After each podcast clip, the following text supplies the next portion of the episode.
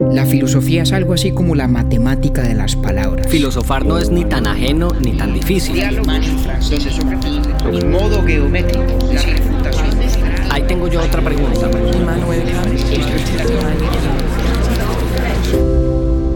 Urbi et Orbi a la ciudad y al mundo. Buenos días, buenas tardes, buenas noches. Acaba usted de comenzar a escuchar el episodio número 41 de un podcast sobre filosofía, el primero de su cuarta temporada. Y nuestros cinco muy queridos pelagatos han jugado un papel muy importante para que nuestro entusiasmo no solo se mantenga, sino que aumente con el tiempo. En nombre de María Cristina, el compañero David, nuestro productor Camilo y el mío, les queremos agradecer por su compañía, sus mensajes y sobre todo por disfrutar, como nosotros, de compartir este espacio que nació y sigue existiendo para hablar sobre aquellas preguntas fundamentales de la existencia humana. Hoy, como es costumbre en Urbi comenzaremos por donde toca, por el principio, como dice el compañero, en Grecia. Esta vez con un diálogo platónico temprano conocido como Eutifrón. En este, su protagonista Eutifrón se encuentra con Sócrates en las puertas de la corte, cada uno llevado por razones distintas. Precisamente son las de Eutifrón las que le permiten a Sócrates iniciar una conversación que tiene por objeto encontrar aquello que define el carácter de lo santo y de lo impío. Como nos lo contará el compañero, podría aplicarse también a la discusión sobre lo justo. En Eutifrón, Platón aborda este problema de una manera clara, entretenida y además muy corta, una lectura que les recomendamos 100%. Esto es Urbi et Orbi, cuarta temporada, La justicia de los dioses.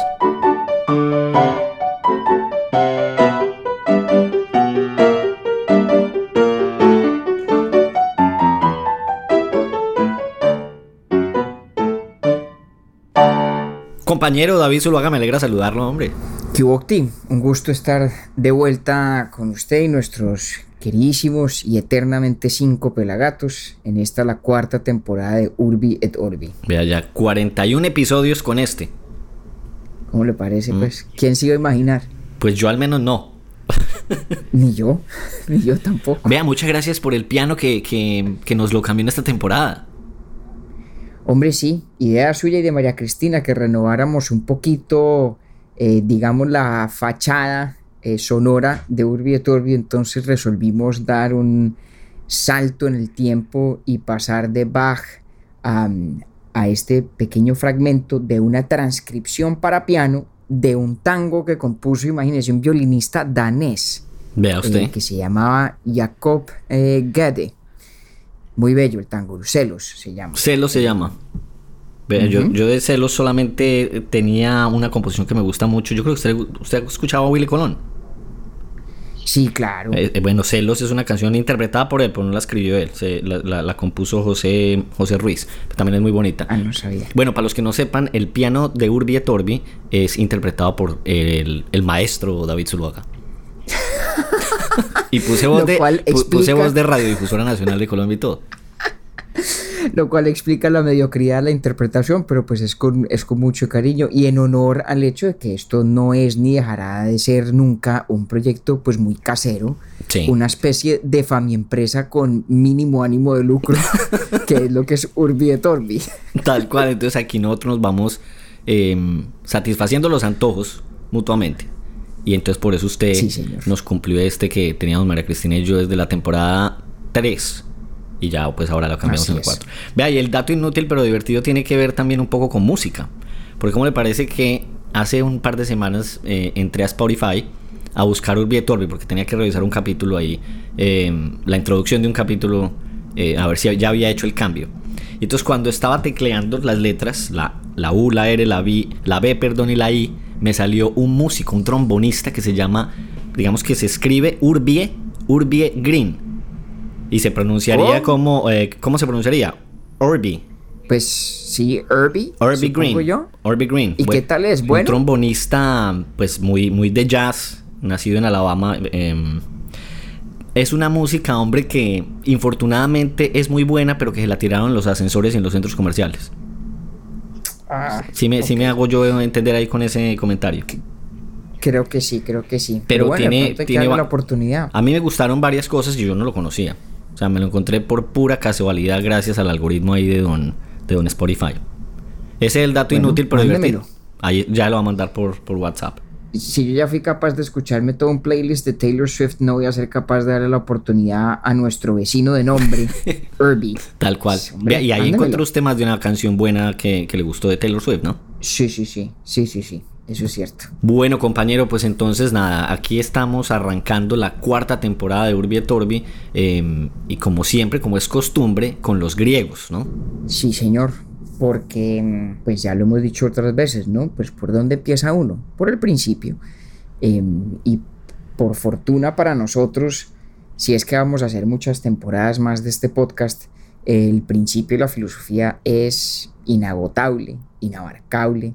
eh, y daría para, para tantos y tantos capítulos. Entonces es una, es una cantera em, que no, no deja nunca de ofrecernos maravillosos frutos y excusas para hablar de filosofía, la cantera de los griegos. Y fíjese usted cómo lo que vamos nosotros a hablar hoy coincide absolutamente con lo que usted acaba de decir de el propósito de la filosofía es inagotable e inabarcable porque el mismo Sócrates en este diálogo que ya usted nos va a describir más en detalle, eh, al final esa es la conclusión que me dejó a mí absolutamente satisfecho y maravillado.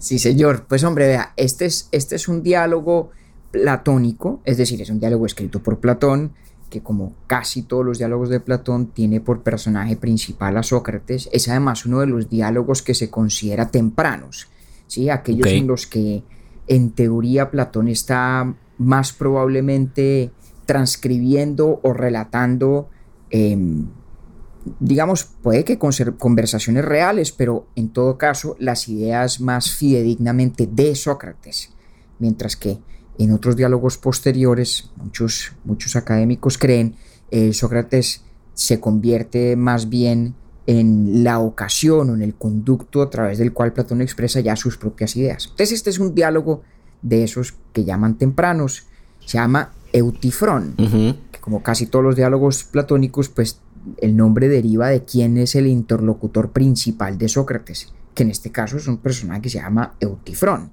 ¿cierto? Adivino el hombre y Eh, toda la cosa, ¿no? Claro, y es, es un diálogo muy chévere porque es muy corto, es Sí. muy bello y, y le decía yo a usted en estos días que me parece a mí capta a Sócrates, digamos, en toda, en toda su esencia, ¿no? Porque nos presenta a un Sócrates curioso, metiche, que se inmiscuye en los asuntos que no le competen para enredarle la vida a los demás, al final no ofrecerles ninguna respuesta y dejarlos pues hechos un ocho y enredados, que es lo que ocurre con, con nuestro amigo Tifrón, ¿no? Tal cual, porque además llega, o sea, Sócrates llega a hacer una vuelta a la corte, que usted ya nos va a contar cuál es. O sea, él, él ya tenía bastante eh, comida en el plato, pues más o menos, como para irle a complicar la vida al pobre Eutifrón, y se la volvió pues Sí. un desorden, tanto así que después al final Eutifrón le dice, ve, eh, no, yo me tengo que ir, pero estamos hablando en estos días. Más o menos, más o menos Eutifrón termina escabulléndose, eh, yo creo que con la secreta intención de jamás encontrarse a Sócrates nunca, nunca más por las calles de Atenas. Eh, pero tal cual, lo que cuenta usted es cierto. Entonces están, están básicamente Eutifrón y Sócrates se encuentran entrando a, a la corte en Atenas. Eh, Sócrates porque va a defenderse, ¿no? Sí. porque lo han, lo han acusado, le ha puesto más o menos una demanda, eh, un tipo que se llama Melito, y la demanda pues tiene todo que ver con lo que después habría de ser la causal de su condena, eh, que nos narra Platón en la Apología. O sea, ese es el primer episodio eh, de Sócrates que termina después en, la, en su toma de la cicuta, ¿no?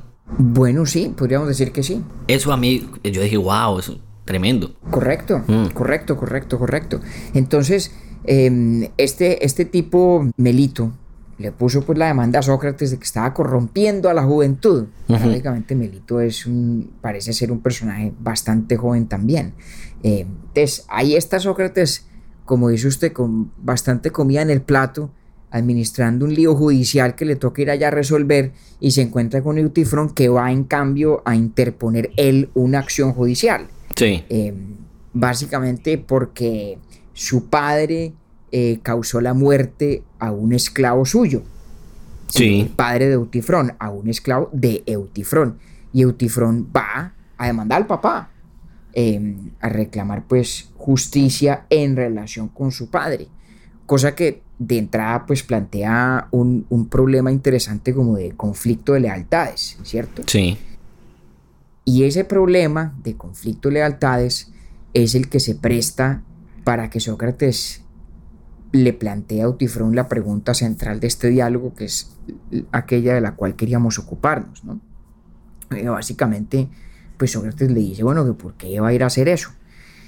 Y Eutifrón le dice que porque eso es lo que corresponde a la santidad, a la piedad, a la buena conducta. En el diálogo eh, se utilizan o se traduce el término del valor en cuestión comúnmente como santidad o piedad, pero bien podríamos hablar de justicia. Sí. Eh, digamos que, que Eutifrón en resumidas cuentas le dice, pues esto es mi deber y mi deber además para con los dioses, ¿no? Tiene una connotación sacra. Y ahí es donde arranca esta, esta discusión. Y empieza Sócrates a indagar qué tanto entiende realmente Utifrón acerca de la naturaleza de lo sacro, de lo santo, de la piedad. Ese es el tema de este diálogo. Sócrates se está metiendo donde nadie lo ha invitado a ver si Utifrón realmente sabe qué es lo que significa aquello que supuestamente inspira y explica su conducta. Y el pobre Utifrón queda aquí en una maraña y en un enredo que dura lo que tarda el diálogo mismo y al cabo del cual sale, pues, no, no digamos que con respuesta clara, ¿cierto? Sí. Este diálogo es muy, muy importante porque plantea un problema que en mi concepto es de perfecta actualidad acerca de la relación entre la divinidad y la bondad o la justicia o lo correcto. ¿no? Repito, que en el contexto del diálogo eh, se refiere Platón a todo eso como lo santo o lo pío, la piedad o la santidad. Uh -huh. Y el problema básicamente es el siguiente. Y es que cuando Sócrates eh, increpa a Utifrón y le dice, venga Utifrón, si usted dice que está viniendo a demandar a su papá porque eso es lo que corresponde a la santidad o a la piedad, ¿qué es lo santo? ¿Qué es lo pío? Y Utifrón le da una serie de ejemplos, ¿no? Entonces le cuenta un ejemplo de historias de los dioses, historias mitológicas, no sé qué. Y Sócrates dice, no, no, no, no. Eso es un ejemplo, no. exacto. Eso es un e exacto. Los ejemplos puede que ayuden, ¿no? Pero pues yo no lo estoy pidiendo ejemplos, yo lo estoy pidiendo una definición. Deme el concepto que hay allí detrás, ¿cierto? Sí. Y entonces Eutifrón aventura allí una hipótesis. Y dice, lo pío es aquello que es amado por los dioses. Y eso suena bien, ¿no? O lo santo es aquello que es amado por los dioses. Entonces yo vengo y hago esto, interpongo esta acción judicial contra mi padre porque esa es la conducta que, que los dioses aman. Sí. ¿No? Y ahí queda planteado ese famosísimo dilema de Utifrón, que consiste básicamente en la siguiente pregunta. ¿Es algo santo porque es amado por los dioses? ¿O ese algo es amado por los dioses porque es santo? Que ahí el hombre me enredó igual que como lo hizo en el discurso de Fedro hablando con relación a Eros. Porque entonces cuando allá pues no nos vamos a hacer mucho del tema, pero hay como una nota al pie, eh, empieza a decir, bueno, Eros es bonito o no es bonito. Y el otro dice, no, pues es hermoso. Y dice, bueno, pero entonces sí, es de ser hermoso porque busca la belleza. Y lo mismo pasó aquí. Y entonces ahí me enredo. Yo decía, bueno, es amado porque es, es, santo porque lo aman los dioses o los dioses lo aman es porque es santo. Exactamente. Entonces, como decía, para traducir de pronto, de pronto este dilema de Utifrón a un lenguaje un poco más próximo a lo nuestro, ¿cierto? Eh, básicamente lo que plantea aquí Sócrates es una complejidad lógica en la manera como concebimos la relación entre la voluntad divina y las normas de la bondad o de lo bueno o de lo justo o de lo correcto, ¿cierto? Y podríamos de pronto traducirlo a, a, lo siguiente, para hablar en términos más familiarmente monoteístas y judeocristianos, si se quiere, ¿cierto? Sí. La gente dice que Dios es bueno, pero entonces habría tal vez dos formas de explicar esa bondad divina. Una sería decir que hay ciertas cosas que son buenas en sí mismas porque lo son punto, independientemente de la voluntad de Dios. Sí. y que Dios es bueno porque su voluntad siempre está conforme a esos principios de lo bueno. O podríamos decir que la bondad divina consiste en que lo bueno es simplemente aquello que emana de la voluntad de Dios. Lo que sea que Dios decida que es bueno es, por lo tanto, en consecuencia, bueno. ¿Mm? Y esta es, un, esta es una discusión bien importante y bien compleja porque además tiene que ver, sobre todo cuando se la traduce a este ámbito de, del monoteísmo, digamos, judío-cristiano, tiene que ver con si la bondad es de hecho compatible con la omnipotencia. Ok. Porque entonces, digamos, todos los dilemas plantean, suelen plantear dos caminos que se excluyen entre sí, ninguno de los cuales es del todo satisfactorio. Por eso nos referimos a esas circunstancias o a esos problemas conceptuales como un dilema. Entonces, el dilema tiene dos lados.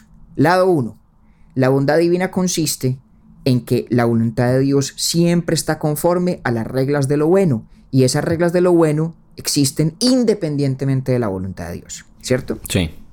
Pero fíjese que si usted coge ese camino, está reivindicando, digamos, la firmeza de lo bueno. Es, lo que es bueno es inconmoviblemente bueno, no podría ser distinto de lo que es, pero está sacrificando algo de la omnipotencia divina, o al menos eso creen algunas personas. Porque al no estar las reglas de lo bueno sujeto a la voluntad de Dios, significa que están exentas de cambio a la luz de esa voluntad. Dios no podría decretar que lo que hoy es bueno mañana sea malo y que lo que hoy es malo mañana sea bueno. Entonces, fíjese que el camino uno del dilema, digamos, reivindica la solidez de los parámetros de la bondad, pero le pone ahí un, un signo de interrogación a la omnipotencia de Dios.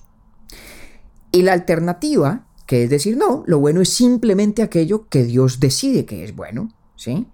es bueno porque Dios así lo quiere. No es que Dios quiere lo bueno porque la voluntad divina se acopla a los principios de la bondad, sino al contrario. Entonces, si usted se va por ese camino, reivindica por completo la omnipotencia divina, ¿cierto? Dios podría en principio querer que lo que hoy es bueno, mañana no lo sea, o hubiera podido querer que no lo fuera desde los principios del, del universo, ¿sí? Pero le pone un signo de interrogación a la firmeza de la bondad, por decirlo así. ¿cierto? a, qué tan inconmovibles son esos principios de la bondad, porque queda abierta la posibilidad lógica de que lo que decimos hoy que es bueno hubiera podido no serlo. Ese, es, eso, eso tiene que ver con unas discusiones en filosofía muy interesantes y muy importantes sobre el concepto de la omnipotencia, que es un concepto bien complejo y bien difícil de explicar y de articular. Y por ejemplo, Descartes Em, creía que este dilema de Utifrón en relación con lo bueno, con lo justo, con lo santo, con lo pío, también aplicaba las leyes de la lógica. Por eso el dios de Sócrates, perdón, de, Descartes, eh, era un dios que estaba exento de las leyes de la lógica. Las leyes de la lógica eran las que Dios decidió que fueran, hubieran podido ser distintas, cosa que muchos otros filósofos em, creen que Discuten. no, que no, que sí, que les parece ilógico, ¿no? Entonces, quiero decir, este dilema que plantea Platón en el diálogo Leutifrón reverbera a lo largo y ancho de la filosofía y de la historia en torno a esta discusión sobre la naturaleza de la divinidad y cómo el poder de la divinidad se relaciona con los parámetros del buen vivir, de la buena conducta, de lo que aquí Platón llama, repito, lo pío o lo sacro. Esto como para que entendamos por qué este diálogo tiene la fuerza y la actualidad que, en mi opinión, conserva y a plenitud. Porque lo que parece, digamos, un poquito desconectado de nuestra realidad, se puede traducir perfectamente a términos que están bien próximos a nuestra forma de ver el mundo. Porque ya vio usted cómo a nuestra propia concepción de la divinidad también se le puede aplicar este dilema de Eutifrón. ¿Es lo santo santo porque los dioses lo aman o los dioses aman lo, santo porque es santo. Ese es el dilema con el que Sócrates empieza a tejer este laberinto conceptual del que Utifrón en últimas no tiene más alternativa que escabullirse. Que decirle que, le entró una llamada. Pero básicamente.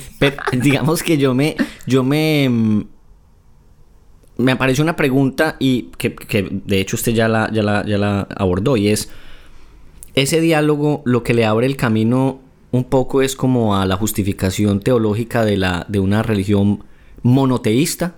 ¿Y por qué se lo pregunto? Porque Sócrates le dice a Utifrón, es complicado definir el carácter de lo santo o de lo impío en un mundo como el de ellos, en donde había varios dioses. Y no siempre todos los dioses estaban de acuerdo o perseguían lo mismo. De hecho, había enfrentamiento entre ellos. Entonces decía Sócrates, lo que puede ser santo para un dios puede no serlo para otro. Entonces, ¿cómo define usted ese carácter si lo que necesita es, lo que usted está diciendo, don Eutifrón, que lo santo es aquello amado por todos los dioses? Ah, por los dioses es lo que dice primero, ¿no? Muy bien, muy bien, muy bien. Entonces, separemos de pronto dos cosas. Hmm. Lo que yo venía diciendo ahorita era tal vez para, para ayudarle a nuestros cinco pelagatos a ver que esa formulación tal vez un poquito anticuada sí. de, la idea de este diálogo, ¿no? la relación entre la santidad y lo que es amado por los dioses, en realidad se puede traducir a términos perfectamente eh, cercanos y familiares para nosotros. Eso, digamos, a manera de explicar por qué este diálogo nos pareció interesante de abordar. Pero lo que usted dice es bien importante porque ya nos mete dentro de la dialéctica de esa conversación. Una de las cosas que a mí me gustan mucho de este diálogo es que se presta para una muy clara y muy nítida reconstrucción dialéctica. Sí. Donde básicamente hay un tire y afloje, eso es como una mesa de ping-pong em, filosófica. Sí, donde Sócrates le tira una. Exacto, una delicia, porque Sócrates le mm. tira una pelota a Utifrón y Utifrón se la devuelve y este vuelve y le tira. Y este. Entonces, de pronto reconstruyamos un poquito eso para que, para que veamos dónde entra este punto que usted precisamente señala, además con mucho tino. Sócrates, decíamos, arranca la conversación pidiéndole a Utifrón que le explique, bueno, qué es lo santo o qué es lo pío. ¿Sí? Y Utifrón le da unos ejemplos. Y Sócrates le dice, no, no, no, no, no, ejemplos no. Una definición, por favor. Una definición. Y, en esa solicitud de Sócrates está, digamos, escondido un axioma, podríamos llamarlo, de este intercambio particular.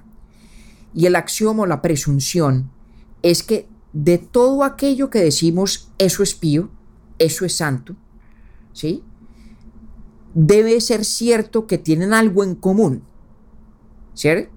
Sí. Que hay un criterio o unos criterios que se aplican unívocamente a todas las cosas de las cuales predicamos la santidad o la piedad. Que eso, digamos, tiene sentido, eso es bastante intuitivo. Es lo que Sócrates llama la forma de la piedad. ¿Sí? Él, no, él no pide literalmente una definición, él pide que Utifrón le ayude a llegar a la forma de la piedad o de la santidad. Y la forma no es otra cosa que los criterios que nos permiten decir de cualquier cosa en el mundo, eso es pío o eso no lo es, eso es santo o eso no lo es. Y está pues ahí escondida detrás o implícita esa presunción de que se trata de un criterio o de unos criterios unívocos. Digamos, lo que estoy diciendo no, no, tiene ningún misterio, no tiene ninguna ciencia, ¿vale? Eh, nosotros cuando, cuando pensamos en términos de conceptos abstractos, casi siempre lo que estamos tratando de hacer es elucidar unas condiciones que permiten de cualquier objeto decir si le aplica o no le aplica el concepto. Em, y en tanto que estemos hablando de un mismo concepto, es justo suponer, es lógico esperar que esos criterios sean unívocos, sean los mismos, ¿vale? Em, si yo, si usted me pone enfrente una cantidad de objetos y me pregunta, bueno, ¿cuáles de estos son libros y cuáles no? Yo no puedo razonablemente decirle a usted que uno es o no es libro sobre la base de unos criterios y luego, viendo otro objeto, aplicar una serie de criterios diferentes, ¿cierto? Eso no tendría mucho sentido. En ese, si, si, uno necesita hacer eso, entonces lo que se tiene que cuestionar es si está hablando del mismo concepto o si en realidad está hablando de dos cosas distintas bajo el mismo nombre. Entonces, Ahí hay una premisa o un axioma de este intercambio que yo creo que es razonable de parte de Sócrates. Entonces, la tarea que se pone él en el diálogo con Eutifrón es, venga, encontremos los criterios que unívocamente aplicamos cada vez que predicamos santidad o piedad de algo o de alguien. ¿Vale? Perfecto. Entonces, primera primera eh, salida ¿no? de esta partida de ping-pong entre Sócrates y Eutifrón.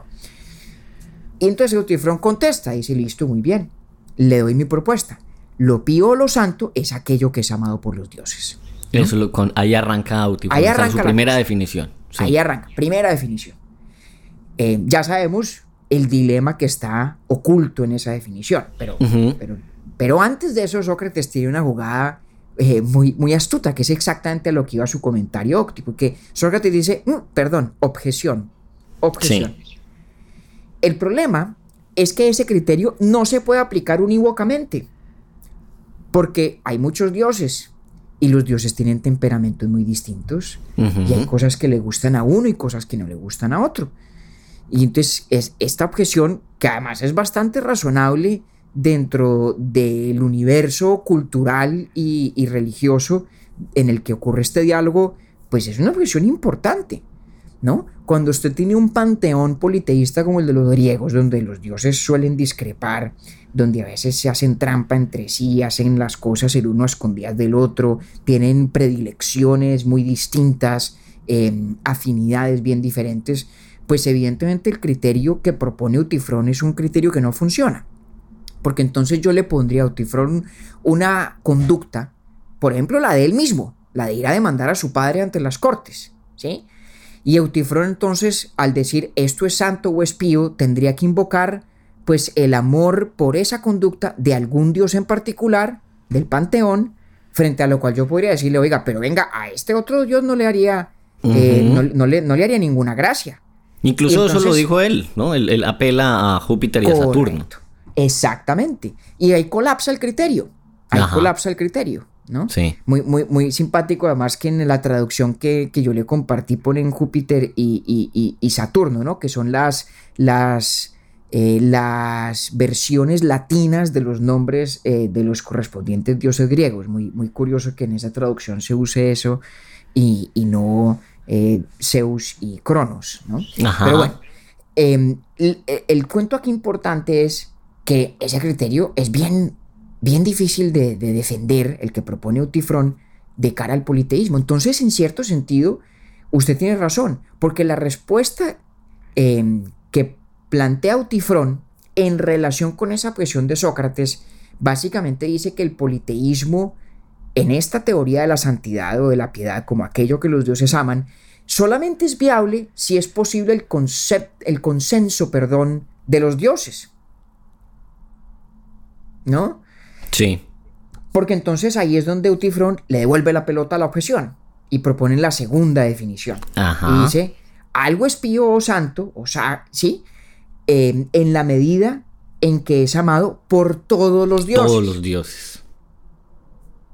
Entonces, como quien dice, bueno, ok, Eutifrón ahí logra escabullirse del problema del politeísmo, pero queda planteada esa inquietud que usted con toda la razón señala, porque en un panteón como el griego, pues pensar que haya eh, consensus deorum, ¿no? El consenso de los dioses es, es relativamente implausible y si lo hay, lo hay sobre muy poquitas cosas. Entonces, si uno llegara incluso a aceptar la definición de Eutifrón, queda bastante reducido el espectro o el universo de lo sacro, o de lo santo o de lo pío. Porque vaya, Ajá. ponga usted de acuerdo a todo ese gentío de dioses. Claro, sería muy poco lo santo en, ese, en esa segunda eh, interpretación de él. Exactamente, exactamente. Lo cual es un problema, ¿no? Sócrates no se va por ahí. Sócrates como que deja que Eutifrón em, sostenga esa segunda definición del consenso de los dioses.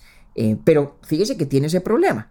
Si los dioses son una pluralidad tan variopinta, tan heterogénea como en efecto lo eran en el panteón griego, pues a- el- el- la posibilidad del consenso es menguada. Y de la misma manera tendríamos que decir, se restringe el universo de lo pío o de lo santo, ¿no? Sí.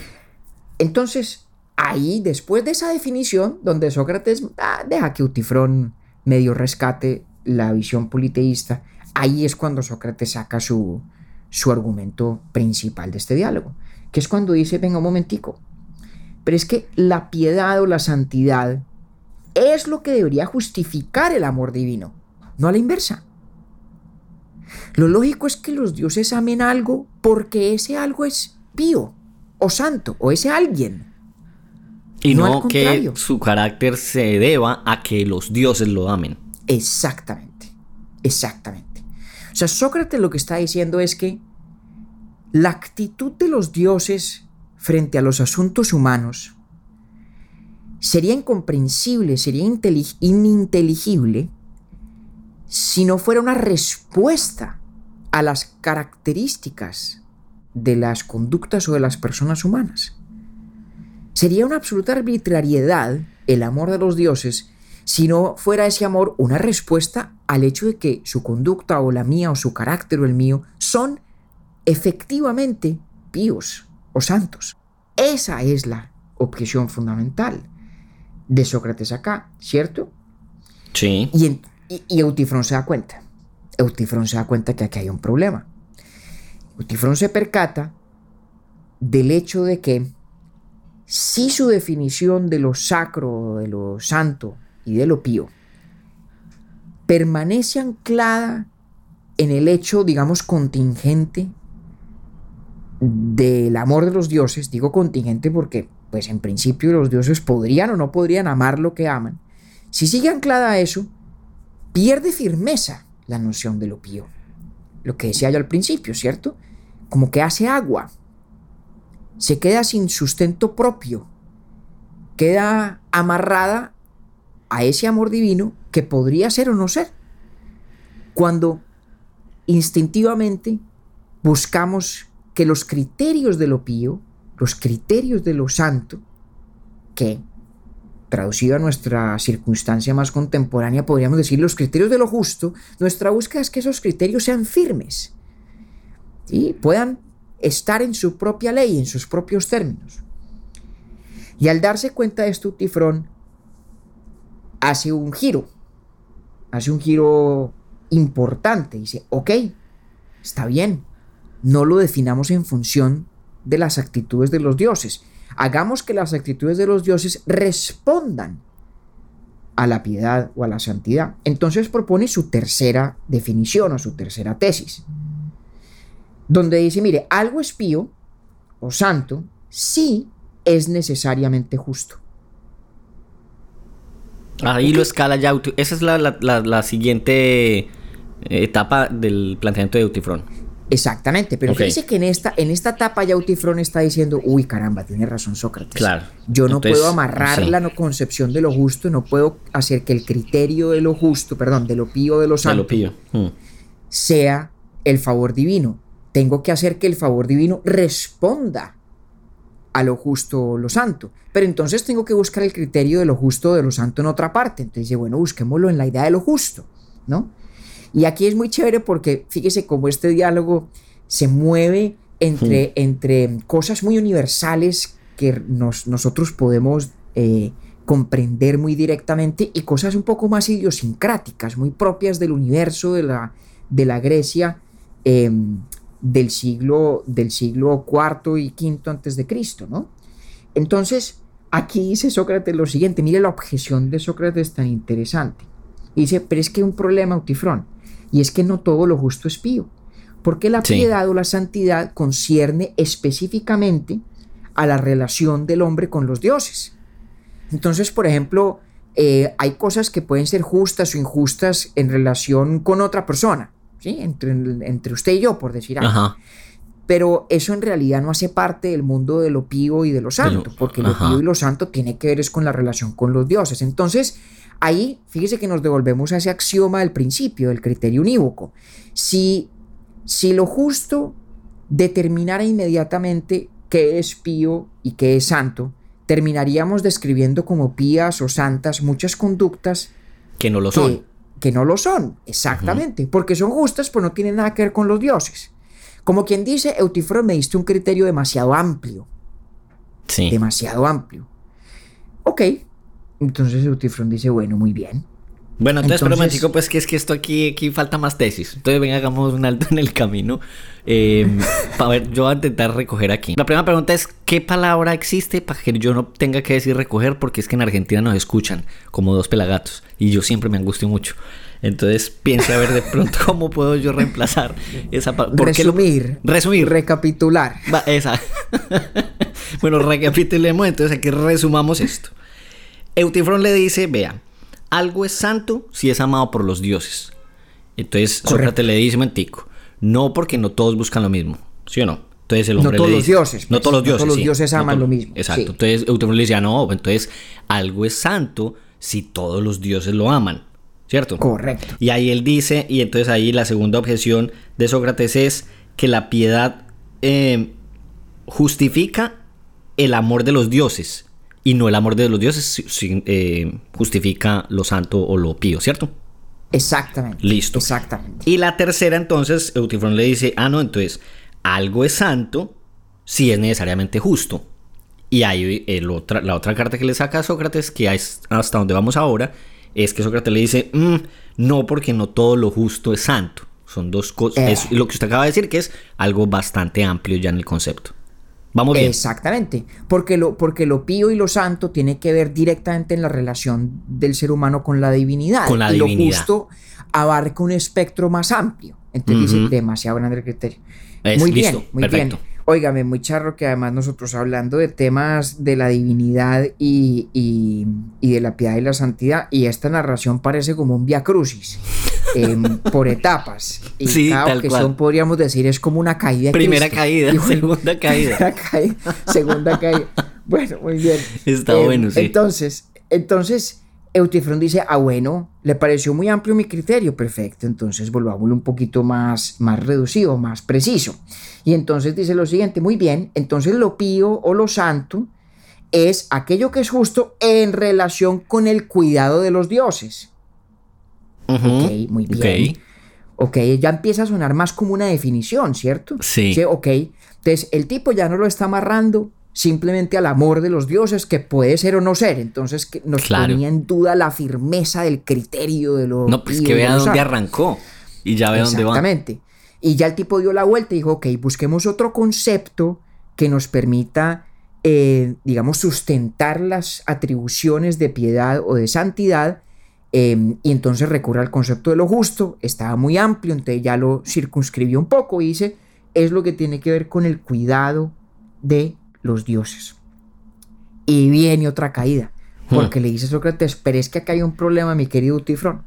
Es que la noción de cuidado de los dioses supone la capacidad de conferir un beneficio. O sea, yo solamente puedo cuidar algo que puedo beneficiar, que puedo proteger, algo a lo que le puedo hacer un bien, algo a lo que yo le puedo sumar, digámoslo así. ¿Cierto? Sí. Pero los dioses, los dioses están exentos, están más allá de todo beneficio humano posible. No hay absolutamente nada que un ser humano pueda hacer que beneficie a los dioses, estrictamente hablando. Pues los dioses son eternos, infinitamente más poderosos, aunque en el contexto de Grecia no son omnipotentes.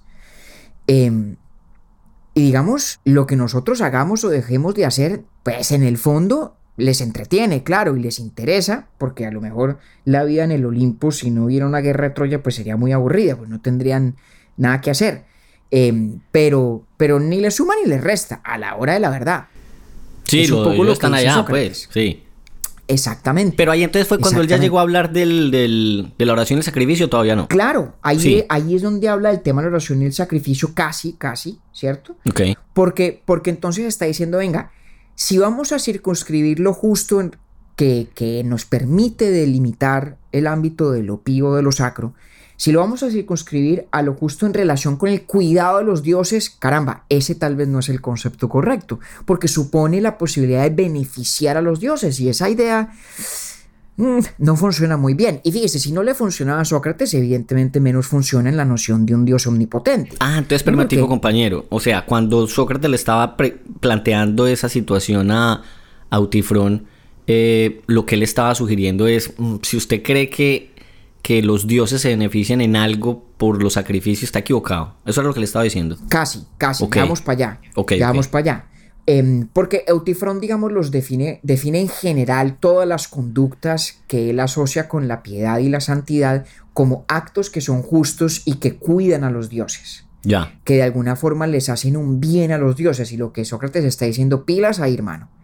Pilas porque la idea de hacerle un bien a los dioses eh, digamos que, que, que los despoja de la divinidad. Hmm, Sí, no, No no- los- no te me pases de calidad. Exactamente. Mi excelente Utifrón. Correcto. Porque los dioses, podríamos decir, son entidades ontológicamente autosuficientes. No les falta nada. Sí. Se bastan a sí mismos.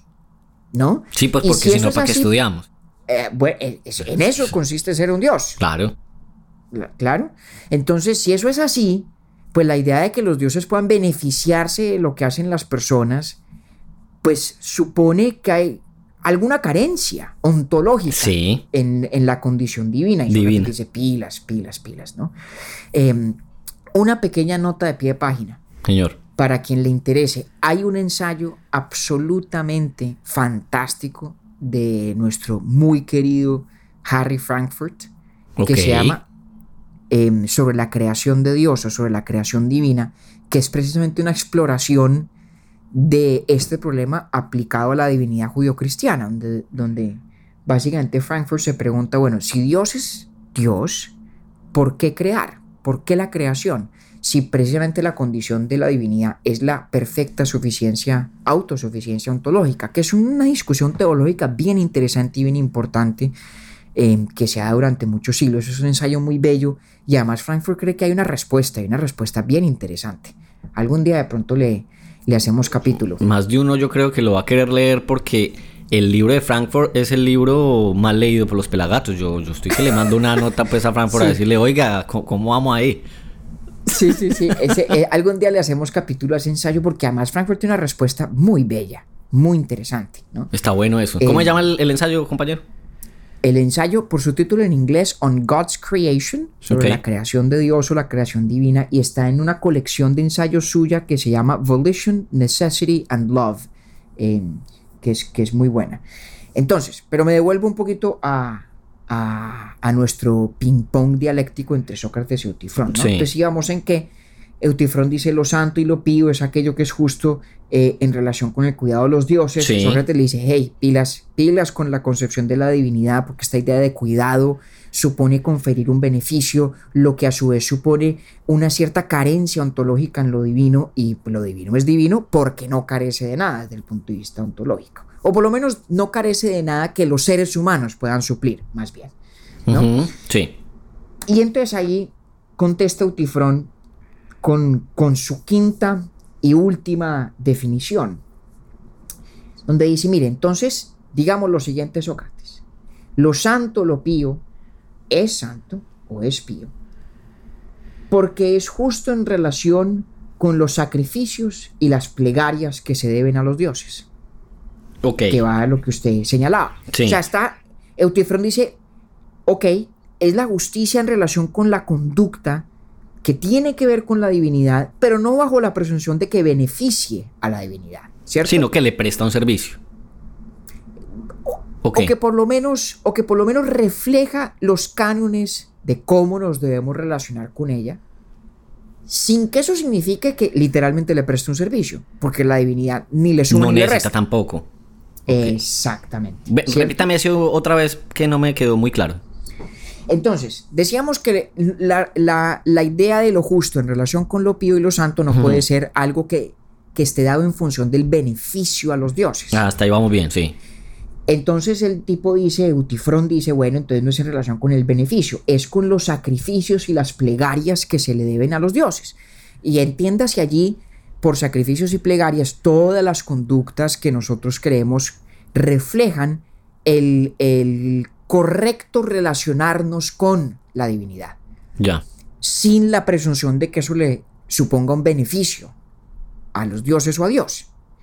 Y eso es razonable, porque uno podría pensar, por ejemplo, eh, que para una persona de fe, la oración o el ir a misa, por ejemplo, eso es la forma correcta de relacionarse con Dios Sí. sin que esa persona piense que es que Dios se beneficia de que uno haga esas cosas. Claro, ¿no? más- te- se Eh, parece es- más como a la gratitud con de la pro- divinidad. eh, po- por, ahí, de, por ahí va la cosa. Entonces Eutifrón responde a la crítica de Sócrates y separa la idea del beneficio o del cuidado de la idea de que simplemente estas son las conductas apropiadas. El problema es que Sócrates entonces le pregunta, bueno, ¿y por qué son las conductas apropiadas? Y recuerde que la respuesta no puede ser porque benefician a los dioses. Ajá. ¿Por qué estos sacrificios y estas plegarias son la manera correcta de relacionarnos con la divinidad? Miércoles. Hmm. Y si Eutifrón no puede contestar que es porque benefician a los dioses, pues solo hay una respuesta posible. Y es porque es lo que le agrada a los dioses. Es lo que los dioses aman, lo que les Sí. gusta. Y de esa manera se completa un círculo perfecto. Porque entonces la quinta definición de Eutifrón, donde dice que lo santo o lo pío lo es porque es lo justo en relación con las plegarias y los sacrificios que se ven a los dioses. Si uno escarba un poquito más allá en esa definición y pregunta, bueno, ¿y por qué las plegarias y los sacrificios le gustan a los dioses o son lo que se debe a los dioses? La única respuesta es, pues porque es lo que les gusta, porque les agrada, porque lo aman. Aman esas plegarias y aman esos sacrificios. De manera que la quinta definición en realidad es, in- es in- Devuelve a la primera. indiscernible de la primera. Exactamente. Es amado por los dioses. Exactamente. Hmm. Entonces, el diálogo o el, ping- el juego de ping-pong con Eutifrón termina exactamente donde empezó. En que algo es santo o es pío porque agrada o es amado por los dioses. Es un círculo perfecto Sí. desde el punto de vista Entonces, ¿por qué es tan discursivo, dialéctico. ¿Por qué es tan cansón? ¿Quién? Sócrates. Sócrates. Por Ah, eso el pobre bueno. Eutifrón ahí después de eso se fue y cerró Instagram, Facebook, Ah. Twitter, todo. Muy bien. Pues fíjese, esto, esto, esto conduce a la razón fundamental por la que le propuse que tratáramos de este diálogo.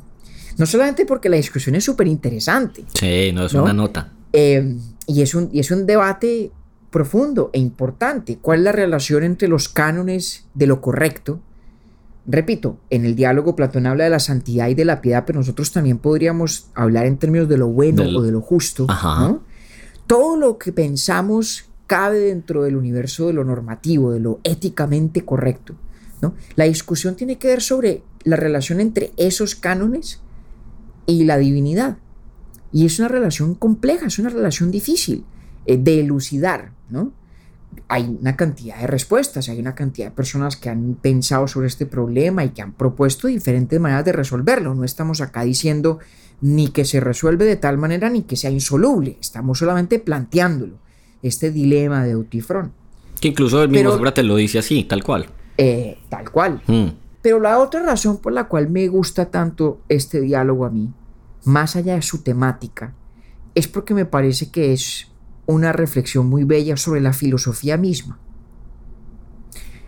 Porque hay un cierto sentido en el cual Eutifrón queda exactamente en el mismo punto donde estaba antes de que el tábano de Sócrates se pusiera a increparlo y a inmiscuirse en lo que no era asunto suyo Ujú. digamos, es cierto que termina en el mismo punto, en tanto que la única, la única conclusión a la que puede llegar es la misma tesis con la que empezó. Lo santo o lo pío lo es porque es lo amado por los dioses o es lo que agrada a los dioses. Pero tal vez podríamos decir que termina en un lugar peor. Porque al principio del encuentro, del diálogo, Eutifrón estaba perfectamente convencido de que esa respuesta era correcta, plausible, defensable, que no había nada malo allí. Pero ahora, inevitablemente, Eutifrón tiene el sinsabor de la conciencia de que la suya era y sigue siendo una respuesta insuficiente, Sí. al menos suficientemente, insuficientemente elaborada. Y para colmo de males, Sócrates no le presenta ninguna alternativa tampoco. Sócrates no le dice, venga, todo esto era un quiz para mamarle gallo, para hacerlo sentir a usted bobo. La respuesta es esta. No, La Sócrates- respuesta es dos de azúcar y, y una de agua, ¿no? Exacto, es- Sócrates no, no tiene una, no tiene una explicación de la naturaleza de la santidad y la piedad que puede ofrecerle como alter- alternativa a Eutifrón. Entonces, me parece que ahí hay una reflexión muy bella sobre lo que la filosofía hace. Sí. es que tan no la tiene que el mismo Sócrates le dice a Eutifrón, si encontramos la respuesta que estamos buscando, eso de paso me sirve a mí para la vuelta que vine a hacer aquí ah, con don, Melito, porque él me está acusando de cosas. Entonces el primero, el primero interesado en que desenredemos la cosa soy yo, antes que usted, don claro aunque no, no, no, falta el lector que ve en eso un perfecto ejemplo de la ironía, por no decir el cinismo de Sócrates. Ah, no, a mí me encanta porque, y él lo, y lo trata pues con una deferencia espectacular que para mí es equivalente a, eh, hubo una novela por en Colombia hace como 15 años llamada Los Reyes. Y entonces un personaje le decía al otro mi querido platero para, pues, para ilustrar su elocuencia en los temas que, de los que hablaba. Y lo mismo hace Sócrates con el, con el pobre Eutifrón. Claro, digamos que uno no sabe en realidad si Sócrates tenía o no respuesta y simplemente no se la quiso soltar a Eutifrón. Em, pero lo cierto es que yo creo que este intercambio dice varias cosas importantes sobre la filosofía misma, además de todo lo que dice sobre este dilema de Eutifrón, como se le conoce en la literatura, sobre, sobre la materia y, repito, sobre la sustancia del debate, que es mucho. Por lo que dice sobre la filosofía es, es de igual importancia. Lo primero es que yo creo que es una expresión muy vívida de algo que hemos dicho muchas veces, Octi, y es que el, propósito del filosofar sí es, es, llegar a ciertas respuestas, pero muchas veces es la mera elucidación de los problemas, el mero comprender del laberinto donde estamos y creemos no estar, ¿no? Es, es esclarecer la confusión de la que a veces no somos conscientes. Y ahí sí la verdad, pues al menos yo le siento a Sócrates en ese diálogo un interés máximo por eso, por entender más que por ganar el argumento. O sea, él no va, él no quiere dejar a Autifrón como un zapato, lo que quiere es mirar que ahí la definición le falta y pues que qué hacemos. Total, total. Entonces, por lo menos en mi lectura del diálogo, no, la pregunta que yo me hago muchas veces es, bueno, ¿será que el, el eutifrón que emerge de este intercambio con Sócrates es igual al que iba rumbo a la corte a denunciar a su padre? Pues hombre, yo creo que no es el mismo ya. Yo tampoco creo. Mm, no, yo tampoco creo. Porque si, si Eutifrón llega al diálogo convencido de que sabe exactamente qué es la piedad, probablemente sale sabiendo que no sabía. ¿Qué es exactamente en lo que consiste la famosa sabiduría socrática? solo sé que nada sé. La sabiduría de Sócrates proverbialmente consiste exactamente en lo que Eutifrón experimenta de golpe por primera vez en este intercambio. Y mire que, y, como, y la conciencia de no saber. Sí, y mire que y él, y él termina no diciendo Eutifrón, él termina no diciendo, bueno, no, vea, muy, muy, interesante y todo, pero yo voy para la corte porque definitivamente esto es lo que pienso y hasta luego. Él lo que le dice es, bueno, hasta aquí llegamos, tengo precisión de dejarte, dice en la traducción que usted me compartió, eh, y, ahí queda, y ahí terminó. Nunca dice Platón em, en, palabras o en la voz de Eutifrón que definitivamente él sigue con su empeño de ir a demandar a su padre. Eso no lo dice. Entonces yo también por eso siento que Eutifrón no es el mismo que termina que el que comenzó. Y no puede serlo. Y, tal vez lo que más me, me intriga a mí, algo que también he, he dicho, a lo que he aludido en varias oportunidades, en muchos capítulos, Octi, es que es imborrable el efecto de este diálogo en Eutifrón. No hay manera de deshacerlo. Una vez uno sabe que no sabe, ese es un conocimiento o una conciencia que se vuelve ya irrenunciable, de la cual no hay, no hay escapatoria. Y me parece que en eso Sócrates tiene una frase específica muy a principios del diálogo que es bellísima y muy importante, creo yo. Si la memoria no me falla, es en el contexto de contarle a Utifrón precisamente sobre, sobre la demanda que él va a ir a atender, ¿no? Sobre la acusación de corrupción de la juventud eh, que le han hecho, la que le ha interpuesto Melito. Y Sócrates dice, lo más increíble de mi arte, ¿no? Lo más desconcertante de este arte mío de filosofar, comillas, es que lo ejerzo contra mi voluntad. sí. ¿No? Es que una vez se adquiere el hábito de escudriñar, de esculcar, de la manera como Sócrates hace aquí como un Eutifrón, eso ya es como, como parte de la propia piel. No hay Y fíjese, que yo, y fíjese que yo se lo dije en la llamada previa a comenzar la grabación. Nosotros siempre nos hablamos cinco minuticos antes de empezar a grabar. Yo le cuento a David los chistes más malos. Los que salen aquí no son tan malos como los que yo hago en la llamada. Imagínense el nivel eh, de los chistes entonces. Y yo le contaba a usted que, que yo ni siquiera tenía recuerdo tan claro de que este, este diálogo lo había leído hacía un poco más de un año. Eh, Sí. Y que de pronto la conclusión a la que llegamos los dos en esa llamada era eh, pues que hace un año o más de un año habíamos hecho hasta ese momento de pronto uno o dos capítulos de Urbi et Orbi. Hoy hemos hecho 40 y pues me llega y lo he podido disfrutar de muchísima mejor manera que, que en la primera vez que lo leí. Ahí está. Mm. La, la filosofía em, tiene ese, ese poder de transformar poco a poco la manera como uno se relaciona con el mundo y cómo lo ve y cómo se acerca a él. Y es, y es muy difícil escapar de ese efecto, como difícil tuvo que ser para Eutifrón em, seguir en su propósito en la corte de ir a acusar a su padre con absoluta certidumbre de que lo que estaba haciendo era santo y pío. ¿Y por qué? Em, porque pues Sócrates ya le ha sembrado la semilla de la duda y esa, y esa semilla no hay, no hay cómo expulsarla Sí. una vez puesta allí. Oiga, muy rico este capítulo, pero entonces me deja es mm, poco aburrido, ¿sabe por qué? Porque entonces toca esperar hasta la quinta temporada para volver a los griegos o cómo va a ser la cosa. ¿O qué nos Eh, bueno, inventamos? no, no sé, no sé, ahí vamos a ver qué nos inventamos. Está Em, buena esta temporada, esta temporada viene carnuda también, ¿no? Bueno, vamos a ver, no cantemos victoria antes de hacerla, pero, pero arrancamos bien. No, lo, lo que yo lo digo única y exclusivamente por el entusiasmo nuestro eh, en preparar los temas. Ya de ahí a que funcionen con los otros cinco pelagatos, pues ahí ya lo veremos. Ah, no, no, no. Visto desde ese punto de vista, pues por lo menos ya, ya estamos, ya estamos usted y yo eh, al otro lado. Ya estamos ganando. Nosotros, nosotros estamos en nuestra salsa. Así es. Compañero, qué, qué berraquera. Muchísimas gracias eh, por, por este tema que nos, nos propuso para comenzar esta nueva temporada. Eh, y yo de verdad les recomiendo que, que lean ese texto porque es una maravilla. Ahí se cumple el propósito que usted dice de que cuando uno incluso está leyendo filosofía estás hablando con el autor. Y pues no hay nadie que lo haga mejor eh, que Platón por medio de Sócrates y en esta ocasión con Eutifrón. O sea, uno va hablando con los muchachos, eh, habla, eh, hace... a mí por lo menos me toca hacer alto en el camino varias veces para releer, para hablar en voz alta. Mucho lo que usted dijo ya me está pasando.